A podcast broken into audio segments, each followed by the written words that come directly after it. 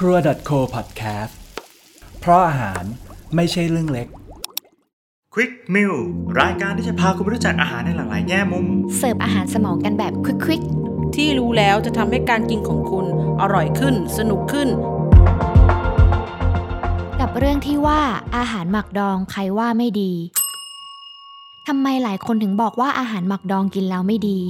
ก่อนเคลียร์ข้อสงสัยต้องทำความเข้าใจให้ตรงกันก่อนค่ะว่า หมักกับดองมันไม่เหมือนกันนะคะ หมัก fermentation คือกระบวนการเปลี่ยนแปลงองค์ประกอบอินทรีย์ในอาหารโดยเอนไซม์ที่ผลิตจากแบคทีเรีย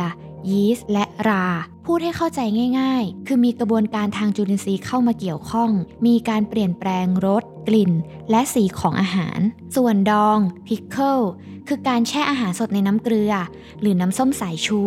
เพื่อให้รสเค็มหรือรสเปรี้ยว เข้าไปแทนรสจืดของอาหาร โดยไม่มีกระบวนการจุลินทรีย์ เช่น การดองไข่ในน้ำเกลือเพื่อทำให้ไข่เค็ม หรือผักดองบางประเภท แต่ว่าหมักดองก็กลายเป็นคำเรียกติดปาก เหมารวมเรียกอาหารทุกชนิดที่รสชาติเปลี่ยนแปลงไปด้วยการหมักไว้หรือแช่ไว้ จุดเริ่มต้นของการหมักดอง มาจากภูมิปัญญาของบรรพบุรุษ ที่พยายามคิดค้นวิธีถนอม และยืดอายุการเก็บรักษาของอาหารไว้ให้กินได้นานๆค่ะ จุลินทรีย์เปลี่ยนแปลงอาหาร ได้ผลเป็นกลิ่น กรด แอลกอฮอล์ตัวอย่างอาหารหมักดองเช่น เครื่องดื่มแอลกอฮอล์หมักจากข้าว ธัญพืช และผลไม้กับยีสต์ได้ผลผลิตออกมาเป็นไวน์เบียร์เหล้าที่เป็นหมักดองเก่าแก่สุดของมนุษย์ สืบย้อนไปได้กว่า 6,000 ปี พอนึกออกไหมคะ ว่าอาหารชนิดไหนที่เรียกว่าการหมักดอง อย่างเช่นเต้าเจี้ยวซีอิ๊วนัตโตะกิมจิ sauerkraut ส้มผักดองแบบไทยๆ ปลาส้ม น้ำปลากะปิ ไส้กรอกอีสาน แหนมม่ำแฮมบางชนิดอย่างพาร์มาแฮมของอิตาลี และแฮมยูนนานที่ใช้ระยะเวลาหมักนานนับปี โยเกิร์ต ชีส ขนมปังซอโด เป็นต้น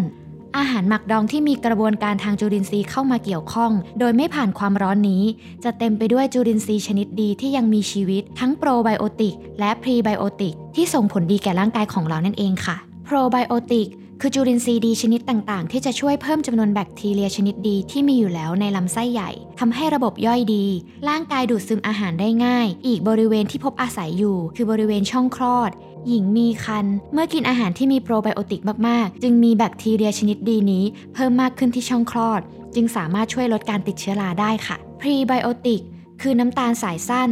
ถึงร่างกายเราจะดูดซึมนำไปใช้ประโยชน์ไม่ค่อยได้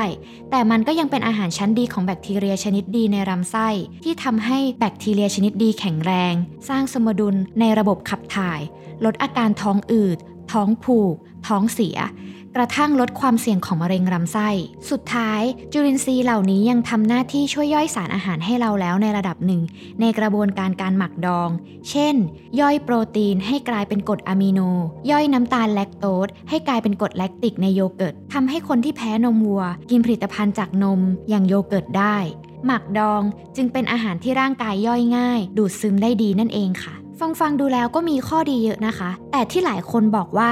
การกินหมักดองแล้วไม่ดีนั้น อาจเป็นเพราะการมาของอุตสาหกรรมทางอาหาร ที่เน้นปลอดเชื้อ ผ่านกระบวนการ pasteurization ฆ่าแบคทีเรียแบบเหมารวมทั้งดีและร้าย ได้สร้างค่านิยมว่าอาหารดีคืออาหารผ่านการฆ่าเชื้อ หมักดองจึงถูกมองเป็นวายร้าย ดูเป็นอาหารที่สกปรกเรื่อยมา ทั้งที่กระบวนการหมักดองนั้น มีความพิถีพิถัน มีการคัดกรองแบคทีเรียตัวร้าย หรือแบคทีเรียก่อโรคออกไปแล้วตามกระบวนการทางธรรมชาติ จากเกลือหรือกรดเปรี้ยวที่ใส่ลงไปหมัก เพราะมีเพียงแบคทีเรียชนิดดีเท่านั้น ที่ทนต่อกรดและความเค็มได้ กระทั่งมีทฤษฎีที่พูดถึงระบบจุลินทรีย์ในร่างกายมนุษย์ว่ามีทั้งชนิดดีและไม่ดีอาศัยอยู่นับล้านล้านตัว จึงต้องสร้างสมดุลจุลินทรีย์ หากจุลินทรีย์ไม่ดีมีมากในร่างกาย อาจส่งผลกระทบต่ออวัยวะต่างๆ นำไปสู่โรคภัยอย่าง เบาหวาน หลอดเลือดหัวใจ และตัวอย่างการกินยาปฏิชีวนะในปริมาณมาก ก็ทำให้จุลินทรีย์ดีในลำไส้ลดลงได้ค่ะ จนเกิดอาการท้องผูก อาหารหมักดองที่อุดมไปด้วยโปรไบโอติก จึงกลายเป็นเทรนแนวบริโภคฝั่งตะวันตก